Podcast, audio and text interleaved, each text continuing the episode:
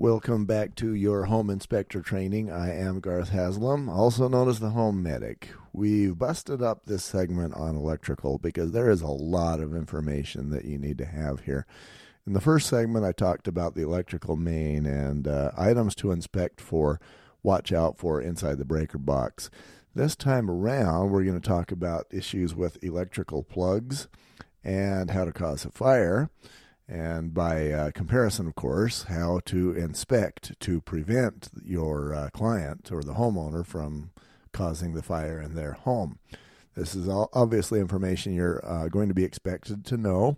As the home inspector, as I've mentioned before, you are expected to know everything about everything.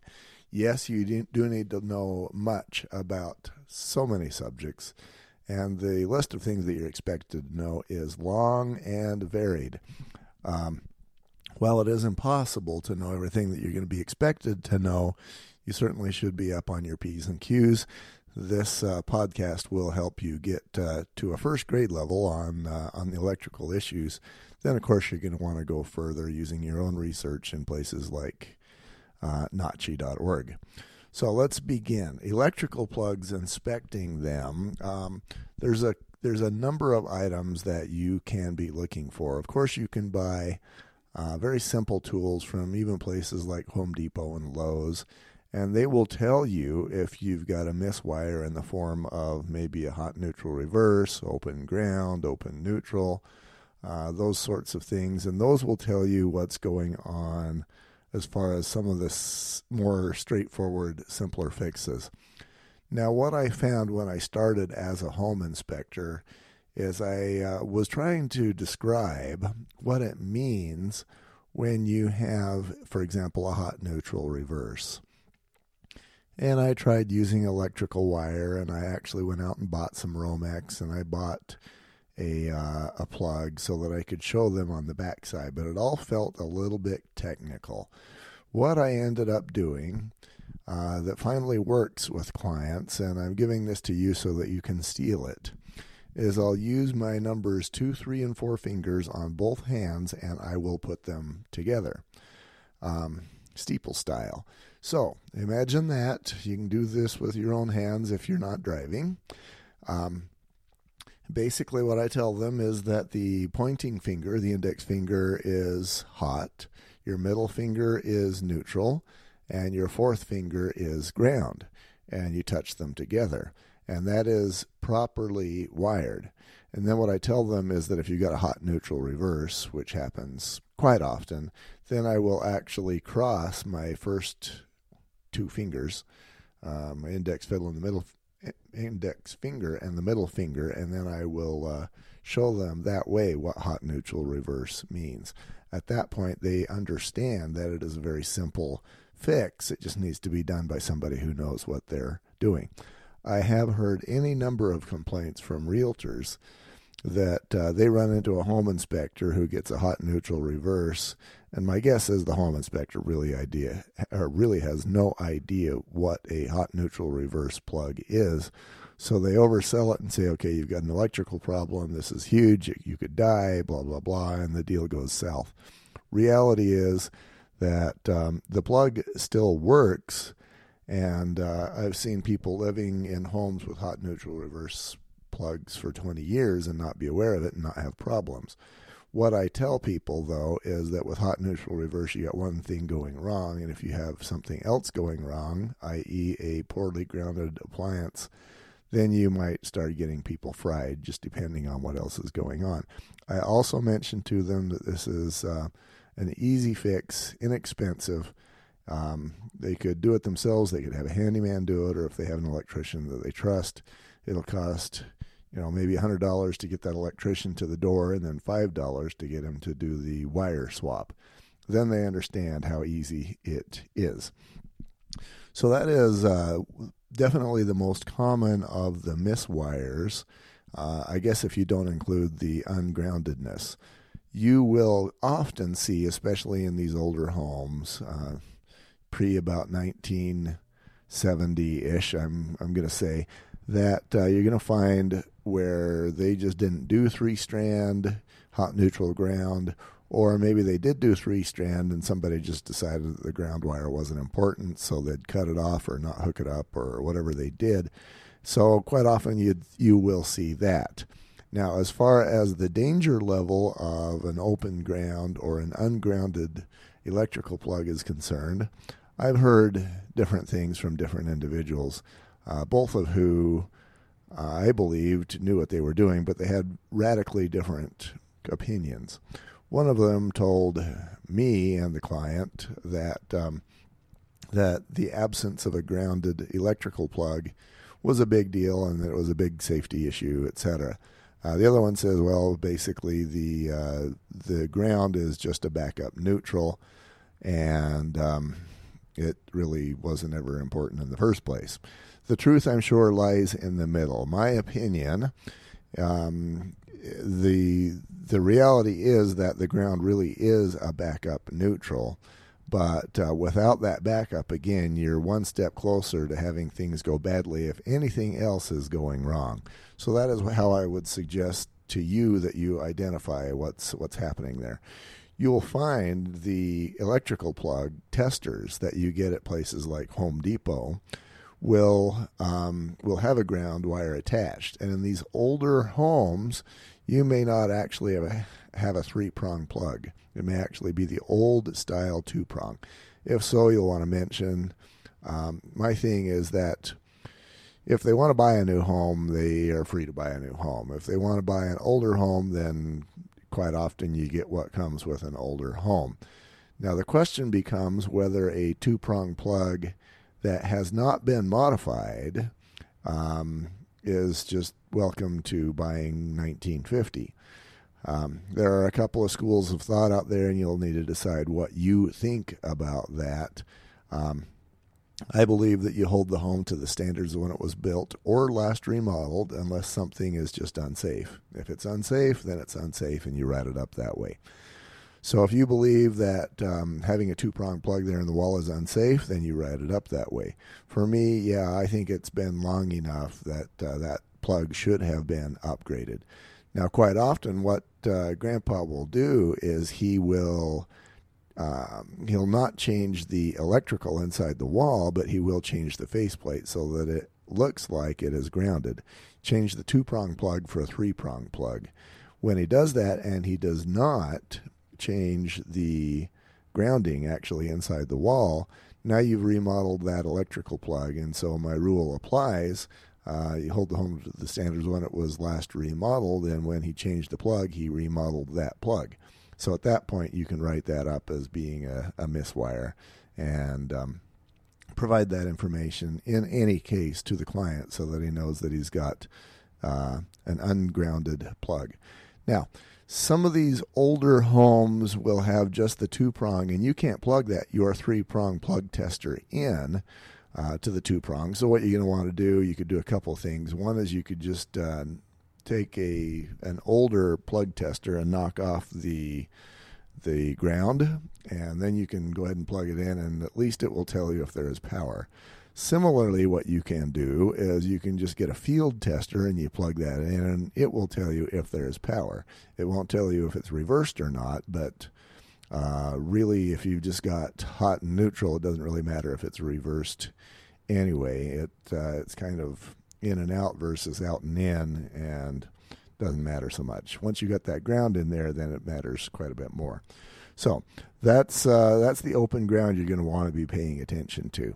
Now, if you've got an open neutral, uh, now we're starting to get a little bit more serious because typically your circuit is going to go from hot to neutral with ground as the backup. If you don't have the neutral, it's going to have to go hot to ground and again, if anything else is going wrong, now the, uh, the human being is is the um, is part of the circuit, and you get fried. So yeah, hot open neutral is definitely more of, of an issue.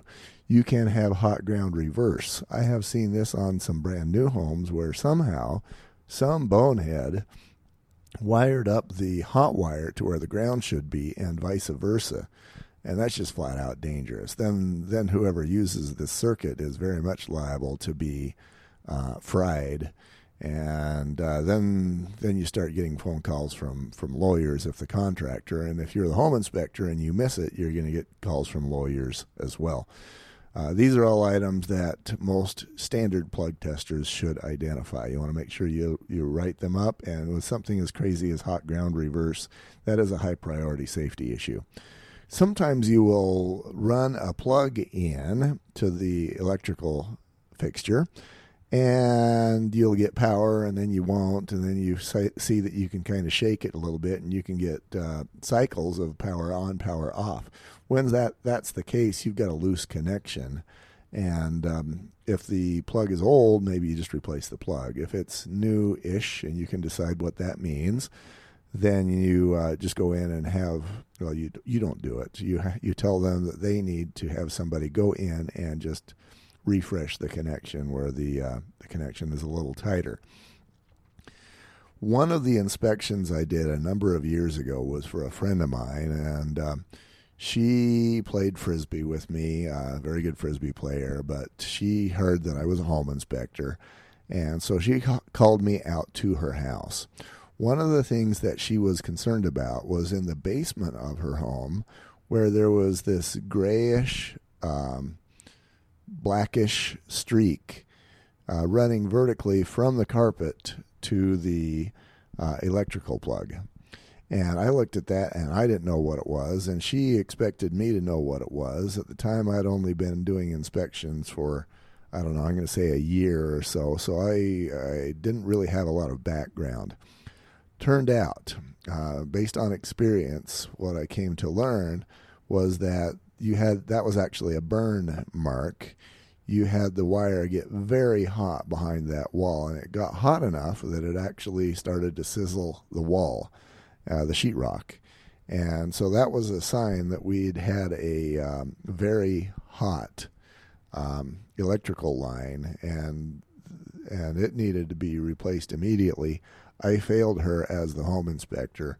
Please learn from my experience and don't do that yourself if you've got burn marks near a wall, whether they're coming up from beneath or if, if it looks like they are going towards a an electrical plug, be very concerned that uh, if there was a burn mark, that's because something was hot. And if something was hot behind the wall, there's a problem. So make sure you, you notice that and get that written up for the clients quite often, especially uh, in the areas where I live um, and do home inspections, there are a lot of basements.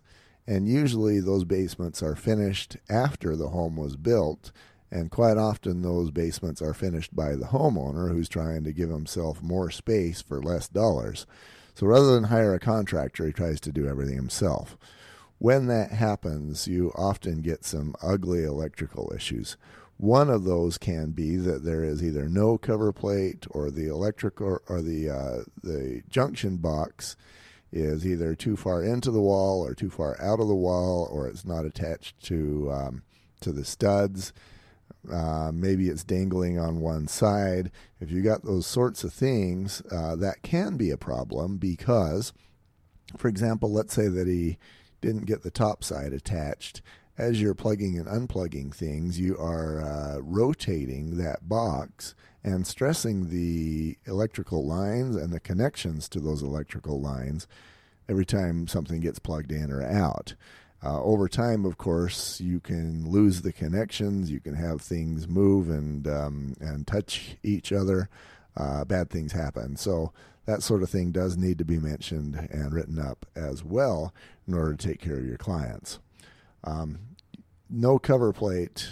Sometimes that's hard for me to write up because it's a 19 cent fix and it just needs to be done and it's obvious. And anybody who can use a screwdriver can put a cover plate on an electrical fixture. Uh, by contrast, however, if you don't write it up, uh, you've got all this exposed electrical that's just ready and waiting there for some child to stick a knife or who knows what. Uh, I, when I was young, I used a fork to plug into the electrical socket. And that gave me an education, and it may be it may have something to do with my current lack of a hairstyle. In any case, um, you want to make sure that there, whatever is going on at all of those electrical plugs, that there's not a risk of kids getting fried.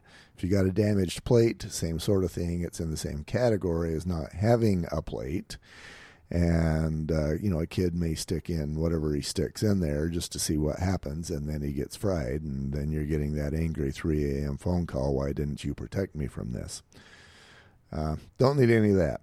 Sometimes uh, on the exterior, um, you're going to have a different set of rules. Now, you're you're going to need on the exterior. Obviously, there's wind and rain and snow and and you know blowing dust and all those things. So you can't just have an unprotected electrical plug on the exterior. Uh, those need to be behind some sort of a protective plate. And again, the it, the, rules can change. If the home was built in 1960 or 70 or whatever, there was no requirement back then for there to be an exterior plate. Uh, for those sorts of homes, it would just be a good idea. For the newer homes, those are required. So in the older ones, uh, you'll want to write that up if it's missing. In the older ones, uh, you'll want to just advise your client that it would be a good idea if. All right. Uh, another item you're going to want to inspect for is wasps inside the exterior walls. I have seen a number of locations where the uh, electrical uh, has the electrical breaker boxes or an electrical main uh, or even an electrical plug uh, becomes a home for wasps. You'll want to make sure that uh, you, you tread carefully around those. Uh, that happened to me just the other day. A home had two electrical mains, and as I opened each of those up, there were about half a dozen wasps just staring at me, waiting for me to move the wrong way so that they could come after me. Thankfully, I survived that little moment, but um, you can definitely have wasps in behind there. You're going to want to look, especially at uh, behind main boxes and breaker boxes and uh, electrical plugs, to make sure that we don't have pathways for wasps to get into the wall. If they do, uh, your client is certainly going to want to know that. And again, if you if you bring that up, you're a hero. If you don't bring it up, you're going to get that 3 a.m. phone call, or perhaps the uh, 1 p.m. phone call from a lawyer. You don't want either of those. All right, so that's uh, that's the discussion on electrical plugs. We've talked about the exterior plugs. Uh, we've talked about miswires um, the burnt wires, the not attached or poorly attached, and uh, the, the, the various ways that a miswire can happen as well. I want to cover uh, how to cause a fire using the electrical system. Want to have this on your radar so that you understand what you should be looking for as the home inspector. And you live in a home as well, and so you're going to want to watch for these things. First off, and we talked about this earlier, is if you've got aluminum wire in your home, that was often used back in the late 70s um, for individual circuits. And if that's going on, that's something that needs to be written up and checked out by a pro. Um, more recently, uh, since about 2000, the year 2000, we have uh, forms of aluminum that are back in style and that actually are approved for for wiring. So if the home and it was built after 2000, you got aluminum wiring, it's entirely possible that it's fine. If you're uh, not certain, you can always recommend that it be reviewed by an electrician. Um, but aluminum in an older home is definitely one way to cause a fire, especially if you see that uh, the, the aluminum is spliced here and there using crappy splices. Uh, if that's what's going on, that's a great way to cause a fire. You'll want to watch for that as the home inspector. Another great way to cause a fire would be to overload a circuit. If you have a circuit going maybe in an older home, you know, back in about 1920, they considered electricity to be an interesting but not necessarily useful invention. So once they started wiring homes up, they'd do two or three electrical breakers and then they'd maybe run one plug into each of the rooms, figuring that would be more than enough. Of course, any anymore that is nowhere near enough, and we have a lot of demand, but it's still, in many cases, being placed on that same original electrical system, which by now is grossly over demanded and, of course, grossly unsafe. So, the, what, another way to cause a fire is to have those overloaded circuits. That can happen in older homes. Sometimes it can happen in even newer homes where you've got one electrical plug in the garage.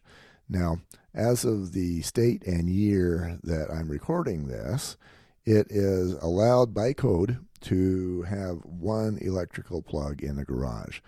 I don't think that matches. You know, it may meet code, but to me, it does not meet reality. People have freezers out there, they have electrical chargers out there, you know, battery chargers, they have um, tools of all kinds, and, you know, who knows what else. So people need more than one electrical plug. Quite often, what happens is if you, all you've got is one, then people start chaining um, electrical wires and and extenders together, and you end up with a whole bunch of items on on one plug. At that point, that plug is overloaded, and then you can uh, burn the garage down. And after the garage burns, the house is next. So as the home inspector, you will want to mention if you've got a, a, garage with one electrical plug, you want to just ask them, you know, do you have woodworking equipment? Do you have a freezer? Do you like to charge batteries out here? Um, and if they do have that sort of, if the only, maybe it's grandma, and maybe the only thing she ever does in the garage is park her car and walk in. If so, one one plug may be adequate. If um, on by contrast, you've got somebody who's got a woodworking shop and he's uh, and his shop is going to be in the garage or at least part of it. Then we've got an entirely different animal, and um, we need many more electrical plugs and perhaps multiple circuits for that garage. Um, quite often, I will see splices. Now, a splice is is basically where you're taking uh, a line and you're running two from it. This often happens with the older knob and tube wiring, but it can pretty much happen with anything. I see where Grandpa had uh, maybe a wire that he found in the garage, and so he cuts it and splices in another wire, which he now uses to go out to the shed or wherever else he's going with this new wire. Um, so you'll have an ugly splice. The connection may be poor, and uh, splices should be done in a junction box, and quite often they're not. So that will be one sign that uh, that it was done by somebody who didn't know what he was doing. But if you see splices going here and there, uh, maybe you'll see different age of wiring, different materials. Uh, whatever signs that you can find, maybe it's just dangling and you know it hasn't been dangling for 50 years. These are items you're going to want to make sure that you notice and write up as the home inspector. Uh, knob and tube overloads, and we talked about knob and tube earlier. Pretty much, if you've got live knob and tube, it's a problem, and it will be spliced until the cows come home. It will be dangerous. I have never found a knob and tube uh, wired electrical system that was not overspliced and dangerous. I'm sure I never will if you see the knob and tube going in somebody's house, you definitely need to make it very clear that that is an antiquate, antiquated and uh, ancient and unsafe sort of system that is, whether you can find it or not directly, it's going to be spliced up and unsafe. Um, in addition, if there's any doubt on the part of any of the parties, the buyer, the seller, the realtor, whatever, you can always refer that to a trusted electrician. Usually, that should be an electrician that the buyer picks as opposed to the seller. Qu- seller will quite often have a neighbor who's uh, just wanting to protect the seller, and he will provide opinion that is really more relationship based rather than electrical based. Okay, wrong size wiring gauge. If you have, for example, a 30 amp breaker and it's hooked up to a 14 gauge wire, uh, your two sizes too small, and you're going to be putting way too much juice through that wire, and there will be problems. So um, you'll want to make sure, again, as the home inspector, that you notice what is going on inside the breaker box, that you know what a uh, 10, 12, and 14 gauge wire looks like, and you should know what it corresponds to. Um, 12 goes to 20, 14 goes to 15, and so on. As as the wire gauge goes uh, up, the diameter goes down, and you, you're just going to have to do your own research on that. I don't think I can paint a picture clear enough via podcast uh, with words so that you can get that clearly. So that'll be one of your assignments. Bottom line, if you got the wrong size wiring gauge, that's a problem. It needs to be uh, noticed and and reported. I mentioned that all splices need to be done inside a junction box.